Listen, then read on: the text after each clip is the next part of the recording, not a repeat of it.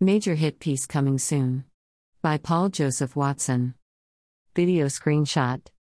Tucker Carlson revealed today that the NSA has leaked his emails to journalists and that one contacted him to warn him about an upcoming hit piece designed to discredit the Fox News host. Last week, Carlson said that the National Security Agency had been spying on his communications in an effort to take this show off the air by leaking the information to left wing journalists. The NSA responded by denying that it had spied on Carlson, reiterating the wildly dubious claim that it only eavesdrops on foreign adversaries. Tucker Carlson has never been an intelligence target of the agency, and the NSA has never had any plans to try to take his program off the air, the NSA said in a statement on Twitter. NSA has a foreign intelligence mission. We target foreign powers to generate insights on foreign activities that could harm the United States.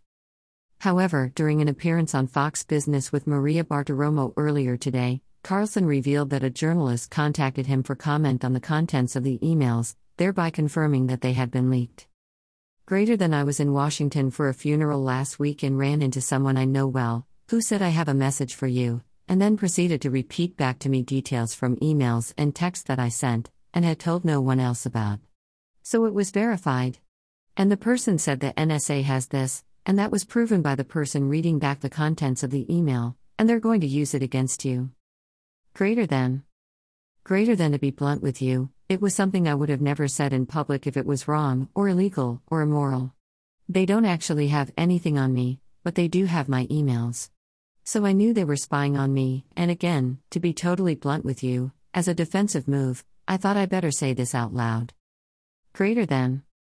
Greater than then, yesterday, I learned that, and this is going to come out soon, that the NSA leaked the contents of my email to journalists in an effort to discredit me.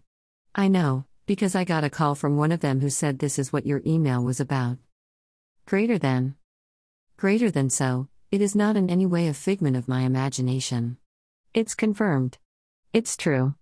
They aren't allowed to spy on American citizens, they are. I think more ominously, they're using the information they gather to put leverage and to threaten opposition journalists, people who criticize the Biden administration. It's happening to me right now. This is the stuff of banana republics and third world countries, replied Bartiromo. No doubt the media will continue to claim that the NSA didn't leak Tucker's emails while gleefully reporting on the contents of his leaked emails. Carlson has been a constant thorn in the side of the Biden administration and has survived numerous deplatforming and ad boycott efforts by far left activist groups and their pro Democrat media amplifiers. Will he survive this one?